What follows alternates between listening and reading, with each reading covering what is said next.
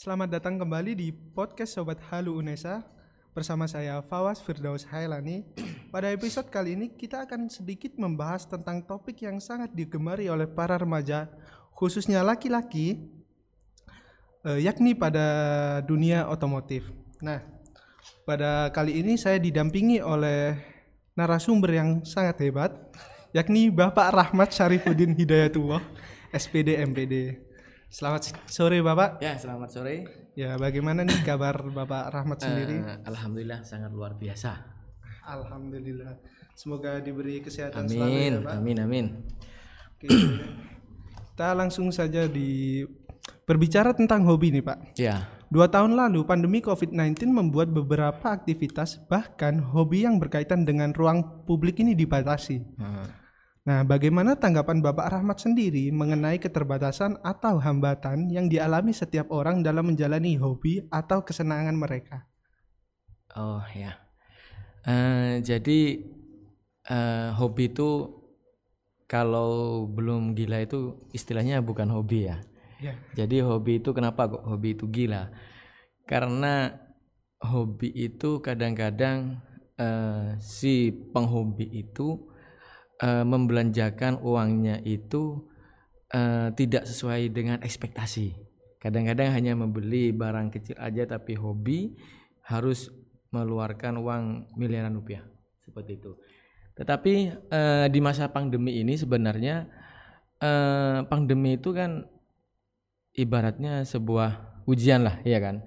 Tapi kita bisa pisah antara pandemi dengan diga- digitalisasi. Karena kenapa kok saya bilang seperti itu? Karena di pandemi ini maka muncullah digitalisasi. Iya, sehingga eh, pada digitalisasi ini eh, pada saat pandemi ini eh, jadi para hobi tukang yang hobi-hobi otomotif itu harus eh, mengubah cara dia berhobi. Seperti itu. Sebenarnya sebenarnya tidak ada masalah karena eh, misalnya hobi modifikasi. Modi, mod- hobi modifikasi itu misalnya ya eh, kita tinggal bawa eh, motor, ada yang apa kita perbaiki sendiri. Eh, kalau kita perbaiki sendiri, eh, kita bisa belanja lewat online. Dan di online itu eh, spare part untuk otomotif itu ada, Iya kan? Ya, benar. Atau eh, kita bisa kalau kita eh, misalnya kita hobi tapi kita tidak bisa merakit sendiri, kita bawa ke mana? Kita bawa ke sebuah workshop yang kita percaya. Di mana workshop itu kalau sekarang sudah para apa ya penghobi otomotif itu tidak hanya tahu otomotif tapi juga tahu IT. Sehingga eh, di workshopnya dia dia biasanya eh, memvideokan apa yang dia kerjakan di workshopnya. Sehingga apa? Sehingga dari video itu biasanya di bawah di apa namanya di deskripsi itu ada nomor HP-nya. Biasanya dari situ para para hobi itu biasanya melihat dan apa ngechat, komen dan minta nomor HP-nya dan dia komunikasi setelah cocok biasanya eh, diantarkan dikirim. Biasanya kalau misalnya hobi otomotif itu dikirim. Mesinnya itu dikirim, kendaraannya dikirim, dipaketkan. Nanti konsepnya itu eh, kita sudah menggunakan IT Mas, sudah pakai HP ya kan. Nanti desainnya seperti apa, modelnya seperti apa. Seperti itu. Itu kita tinggal menggunakan peralatan IT. Sebenarnya tidak ada masalah. Kalau di bidang otomotif sebenarnya tidak ada masalah. Eh, tetapi yang masalahnya itu eh, uang yang mau dibelanjakan. Karena peredaran uang sekarang itu di apa di dunia itu tidak ada. Oh ya, uang cash itu tidak ada sekarang. Yang ada itu uang elektronik. Hmm. Sehingga apa? Sehingga eh, orang itu sekarang agak sulit karena ketika mau beli spare part yang harganya eh, lumayan mahal, nanti kalau dia punya istri, istrinya komplain, Mas beli beras saja. Iya, iya kan? Kan seperti itu. Iya. Ah, karena sekarang kebutuhannya itu cari uangnya sulit. Tapi kalau hobinya itu tidak surut. Iya kan? Iya. Hobinya tidak surut. Malah banyak dengan adanya eh, pandemi ini eh, sehingga muncullah digitalisasi. Sekarang bengkel-bengkel para penggiat otomotif itu sekarang canggih-canggih. Jadi memperbaiki sedikit aja dimasukkan di YouTube, jadi tutorial. Kan seperti itu. Iya, Iya, kan? benar. Jadi tutorial itu menjadi ladang baru. Eh, Menjadi ladang baru. Jadi eh, sepertinya tidak ada masalah. Yang masalah itu mencari modal untuk membeli spare partnya yang yang sulit itu. Iya, bener banget Pak. jadi mungkin seperti itu tanggapan saya. Baik, eh, jika boleh tahu nih dari Bapak Rahmat sendiri, Bapak mempunyai hobi atau bidang yang Bapak suka itu apa sih? Ini hobinya ini apa yang berhubungan dengan otomotif atau gimana? Ya boleh, mungkin yang Bapak sukai sekarang. Eh, kalau di bidang otomotif ya saya hobi. Memang saya senang tentang reparasi sejak sejak kecil dulu. Eh, karena bapak saya itu apa ya ya bukan bengkel dia itu senang otak-atik di rumah. Jadi sejak saya SD sejak saya SD itu eh, saya senang membantu bapak saya. Meskipun itu hanya membantu mengambilkan kunci seperti itu saya senang pernah suatu ketika kejadian. Saya nyoba itu nyoba ketika saya kelas 6 SD saya masih ingat itu. Eh, ketika kelas 6 SD bapak saya itu diberi mobil oleh kakek saya Fiat Fiat tahun 1963 waktu itu memperbaiki suspensi. Jadi ketika saya pulang olahraga kan kalau di mana? Di SD itu kalau olahraga kan pagi ya? Ya. Eh, olahraga. Setelah itu saya lihat bapak saya memperbaiki.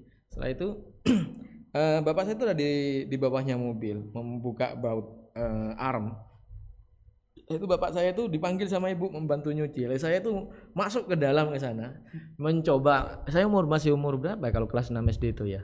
Sekitar 7 berarti 11 tahun eh, eh, 13 tahun ya? Iya, ya. 13 tahun. Itu saya buka bautnya. Eh saya tidak terasa gimana ya kadang-kadang kalau kita terjadi eksiden itu kan beberapa detik itu kan kita hilang hilang itu ya. Eh, tangan saya itu masuk di bawah arm itu kejepit. Wah, iya kejepit itu eh saya teriak ke bapak saya itu. Saya itu dibantu sama bapak saya itu hanya ditendang mau bannya itu tangan saya keluar. Tapi di sini cenut-cenut gitu. Itu memang karena berawal dari kes- kesukaan dari hobi ya kan. Eh, dari situ eh, saya masuk SMP setelah SMP saya masuk SMK Nah, dari SMK itu eh, sebenarnya memang saya hobi otomotif tapi saya tidak ingin masuk otomotif. Karena menurut saya itu eh, saya nanti kalau otomotif itu bisa belajar ke orang tua saya saya mau masuk elektronika. Teta- tetapi memang keadaan ya kadang-kadang kita kan eh, cita-cita itu kadang-kadang tidak sesuai dengan realita. Eh, saya masuk otomotif ketika masuk otomotif eh saya targetnya ya udah saya tidak apa-apa masuk otomotif targetnya nanti setelah saya lulus dari SMK ini saya mau kerja di di Astra Intinya seperti itu. Saya tekuni itu dulu pernah ikut lomba setelah itu ternyata eh, setelah lulus mau kerja di Astra ternyata enggak, enggak jadi. Ternyata eh, ya gimana lagi? Keadaan itu eh, memaksa saya untuk kuliah. Untuk kuliah tapi saya senang senang otomotif. Jadi dulu ketika saya lulus SMK saya sudah keterima kerja di Suzuki. Nah, setelah itu itu eh, jadi terima kerja di Suzuki. Saya diterima kerja di Suzuki eh, tapi karena disuruh kuliah kuliah. Ya. Eh, itu hobi. Di rumah ya tetap otak atik. Jadi ketika dulu di SMK sebenarnya kan namanya kamu tahu kan anak SMK kalau kerjanya itu seperti apa? Iya, benar. belajarnya. Tetapi eh, di rum di rumah saya ketika ada guru guru yang pegang buku otomotif, saya tuh pinjam. Ketika pinjam saya fotokopi, saya pelajari di rumah. Saya pelajari sendiri di rumah karena saya hobi, kayak karena saya senang. Semakin eh, permasalahan di sebuah otomotif itu apa? Ibaratnya ada ada motor yang trouble. Itu itu semakin trouble itu seperti seperti ibaratnya kalau menurut saya seperti cewek diganggu gak mau sampai ter- terobsesi bagaimana caranya cewek itu Penasaran. mau ya. gitu. Iya Iya. sampai kena. Jadi ketika kena itu eh, ketemu solusinya itu rasanya itu eh, tidak bisa dibayangkan. Gitu. eh setelah itu eh, saya kuliah. Kuliah otomot kuliah itu karena terpaksa. Ya karena terpaksa saya kuliah. Eh, tetapi tetap ingin jadi mekanik intinya. Sementara eh, tetap ingin bekerja di Astra. Tetapi eh, kembali lagi takdir berkata lain saya harus disuruh sekolah S2 saya sekolah S2 sambil menjalankan hobi saya. Saya itu kan karena hobi otomotif jadi kalau ketika saya kuliah Eh, kalau anak dulu se apa ya seliting saya itu kalau mahasiswa kuliah itu bawa laptop saya itu di tas saya itu bawa kunci. Jadi saya sampai apa namanya buka bengkel panggilan. Saya sering sering dulu nyervis anak misalnya ada mahasiswi mogok motornya saya parani ke sana. Saya servis depan kos kosannya itu pakai karburator cleaner pakai box seperti itu. Sampai sekarang sampai sekarang saya juga punya bengkel di rumah tapi agak vakum dua tahun ini.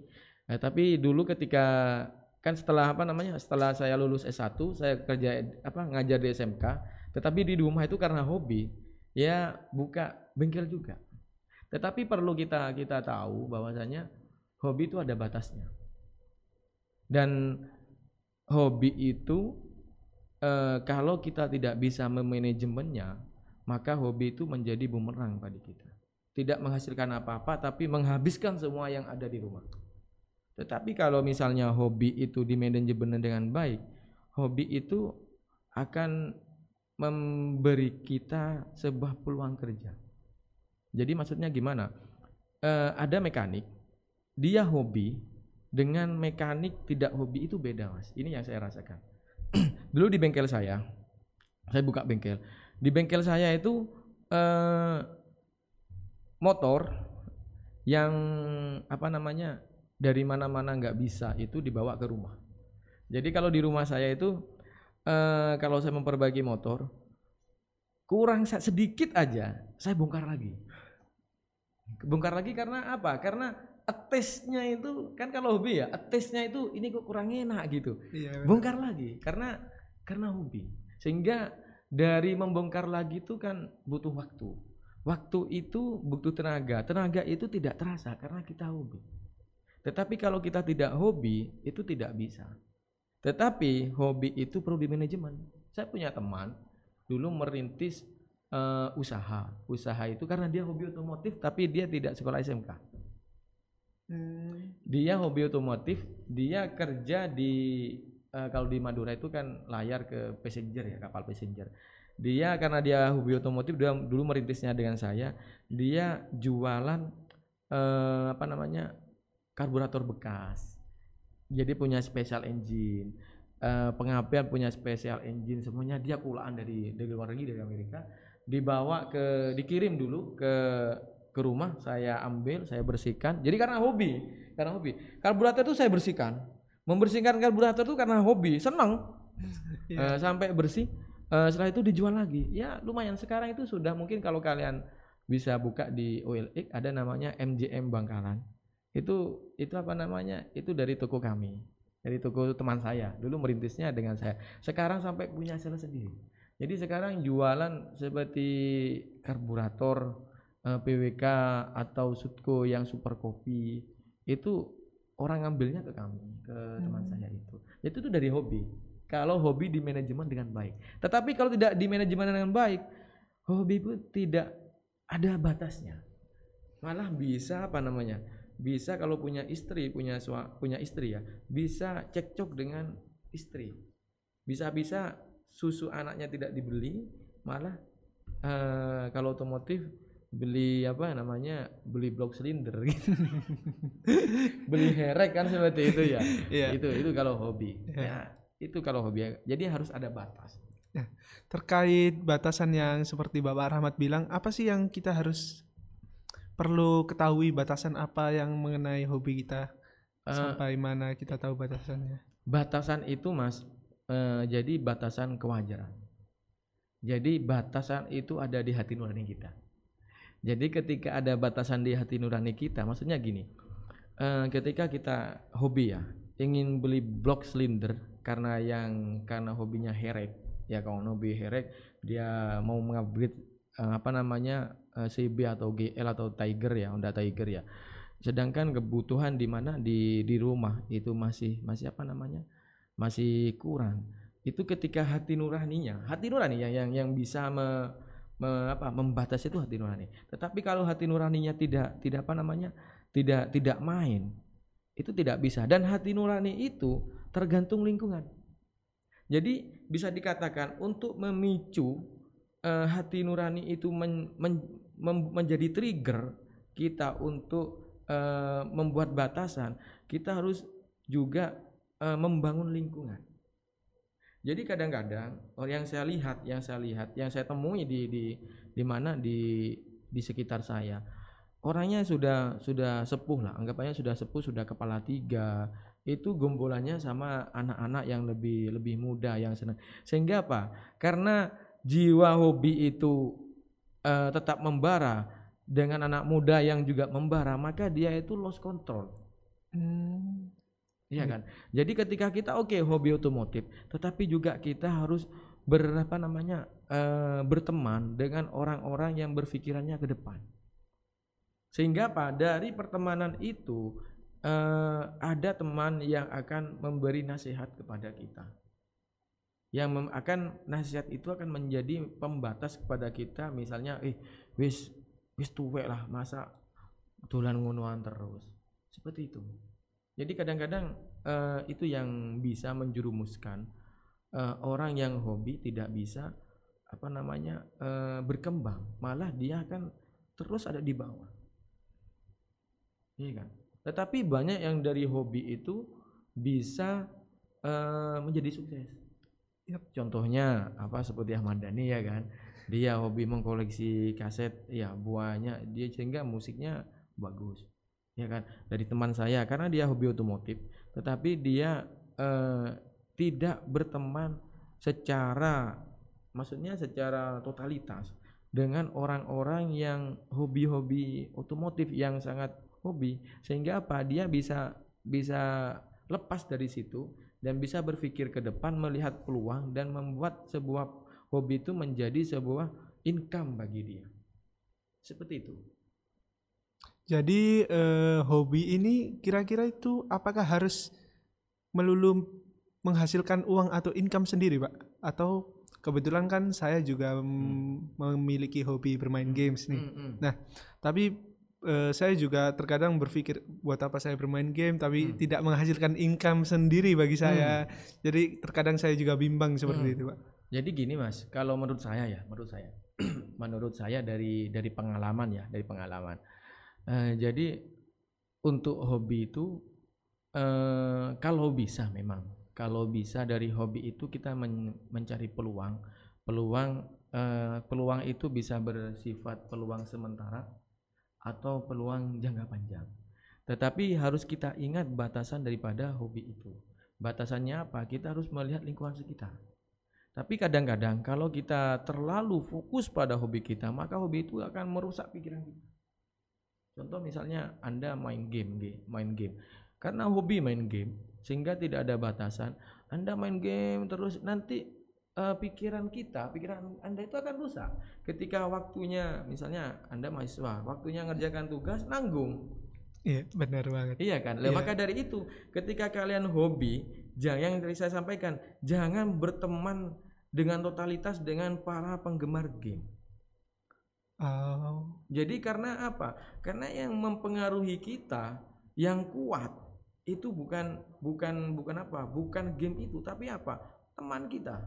Karena ketika kalian kita kumpul dengan sesama penghobi, maka eh, dia cerita ini ini sehingga motivasi di kita itu ingin seperti itu juga. Dan tidak ada habisnya itu. Tapi kalau kita bisa apa? eh, Saya senang game, hobi game. Kita kadang-kadang kumpul dengan komunitas tapi tidak terlalu intens gitu misalnya kita batasi sendiri misalnya satu minggu sekali atau satu bulan sekali itu mungkin bisa seperti itu kalau kalau dari eh, pengalaman saya iya baik. Terima kasih, Bapak. Hmm. Eh, ketika kita berbicara tentang otomotif nih, Pak, hal menarik apa yang menurut Bapak Rahmat yang tidak pernah dapat Bapak lupakan selama Bapak menggeluti dunia otomotif atau hobi Bapak itu tersebut? Kira-kira hal kalau yang tidak pernah saya lupakan yang tadi itu eksiden ketika saya kelas Oh. 6 SD itu iya. itu itu eksiden itu karena sampai sekarang ibaratnya cederanya di tangan saya ada tapi di situ apa namanya eh, apa ya di situ menjadi menjadi motivasi mas jadi menjadi motivasi eh, pada kita bahwasanya eh, dengan hobi itu eh, kita harus eh, berdampak terhadap keluarga secara jangka panjang tidak hanya jangka pendek karena apa kalau kalau memang kalau tidak seperti itu maka nanti uang itu yang dari apa yang kita dapat dari bekerja itu akan habis semuanya. Akan habis semuanya. Dan hobi itu jangan ikut-ikutan. Yap. Iya kan? Karena Ya. banyak hobi yang ikut-ikutan. Dia sebenarnya tidak hobi, tapi dia ikut-ikutan orang. Eh, kita makanya kita harus tahu, harus tahu gimana, harus tahu hobi kita itu eh, seutuhnya itu apa. Kadang-kadang gini, eh, saya juga senang dulu, hob, senang main PS ketika saya kuliah, saya senang main PS, ya kan. Eh, apa namanya main game, tapi main game itu hanya untuk refreshing dan hobi saya seperti saya otomotif itu hanya untuk oh, refreshing. Jadi ketika refreshingnya gimana? Kalau saya suntuk, saya suntuk itu bukan main ke mall, tapi kalau saya suntuk itu saya ke bengkel. Di bengkel itu eh, apa namanya? Ya ngutak atik. Atau saya main ke ke bengkelnya teman. Lah karena sudah hobi itu timbul dari diri saya sendiri sejak kecil dulu. Sehingga kalau saya tidak pegang kunci, tidak tidak apa ya tidak pegang kunci dan melihat seumpamanya orang em, belajar mobil, belajar motor gitu, saya melihat itu seperti saya eh, logikanya itu analoginya seperti ada orang makan, saya lagi lapar, itu saya mikirnya itu seperti apa namanya keluar liur itu. Iya. ya, seperti itu. Jadi itu. Tapi kalau misalnya hobi hanya ikut-ikutan, itu yang bahaya. Karena kita tidak bisa membedakan itu hobi kita secara apa ya dari dalam hati kita atau itu hanya hobi yang di akal kita.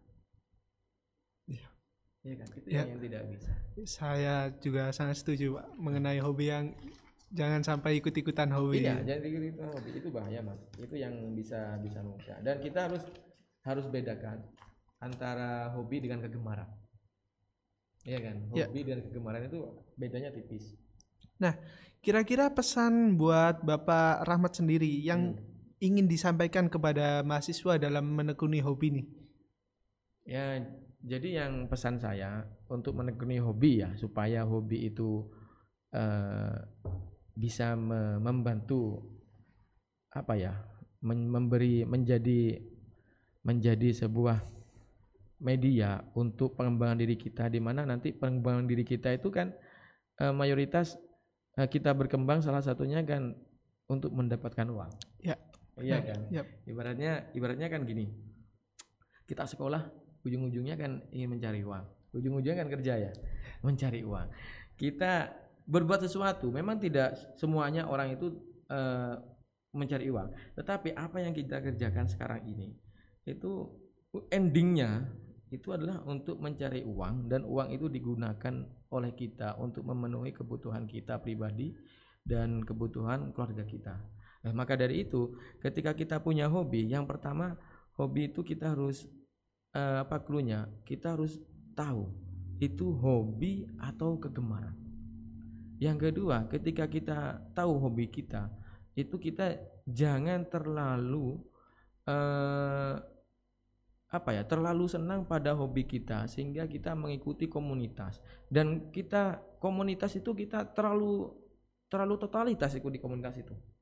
Karena apa? Ketika di toko, di komunitas itu kan tanpa sadar ada yang dari pertamanya selit seangka apa ya umurnya sepantaran dengan kita. Hmm. Setelah itu karena kita sudah terjerumus masuk ke dalam itu, eh, nanti kan ada yang eh, anak muda, Iya kan? Anak muda ikut lagi. Ketika yang anak muda masuk, yang senior masih di situ, yang senior itu biasanya tidak ingin kalah dengan yang muda. Selalu ingin bersaing. Iya, ingin seakan-akan dia yang senior tidak tidak mau kalau dia kalah dengan yang muda. Jadi ingin dihormati terus. Nah, itu yang bisa membuat eh, hobi itu merusak masa depan. Tetapi kalau kita hobi ya hobi, ikut komunitas ikut komunitas, tetapi jangan terlalu totalitas dan kita harus mengambil peluang dari situ. Bisa mengambil peluang misalnya peluang apa sih dari hobi misalnya hobi hobi herek. Oh ya, saya selain hobi saya mau jualan spare partnya, Hmm. eh, kulaan spare partnya. Nah, jadi pesannya eh, juga kalau hobi belajar eh, entrepreneur. Jadi banyak membaca buku-buku yang psikologi modern. Sehingga nanti dari situ eh, ada pesan-pesan yang yang bagus untuk untuk kita. Seperti itu itu kalau pesan saya. Ya, baik. Terima kasih atas informasi yang sangat bermanfaat untuk kami hu- khususnya mahasiswa UNESA. Sama-sama. Semoga, Semoga perbincangan hari ini dapat bermanfaat. Sampai Amin. juga Bapak Rahmat di lain kesempatan lagi mungkin bisa bertemu Ya, kita amin, kembali. Amin, amin. Selamat sore Bapak Rahmat. Selamat sore.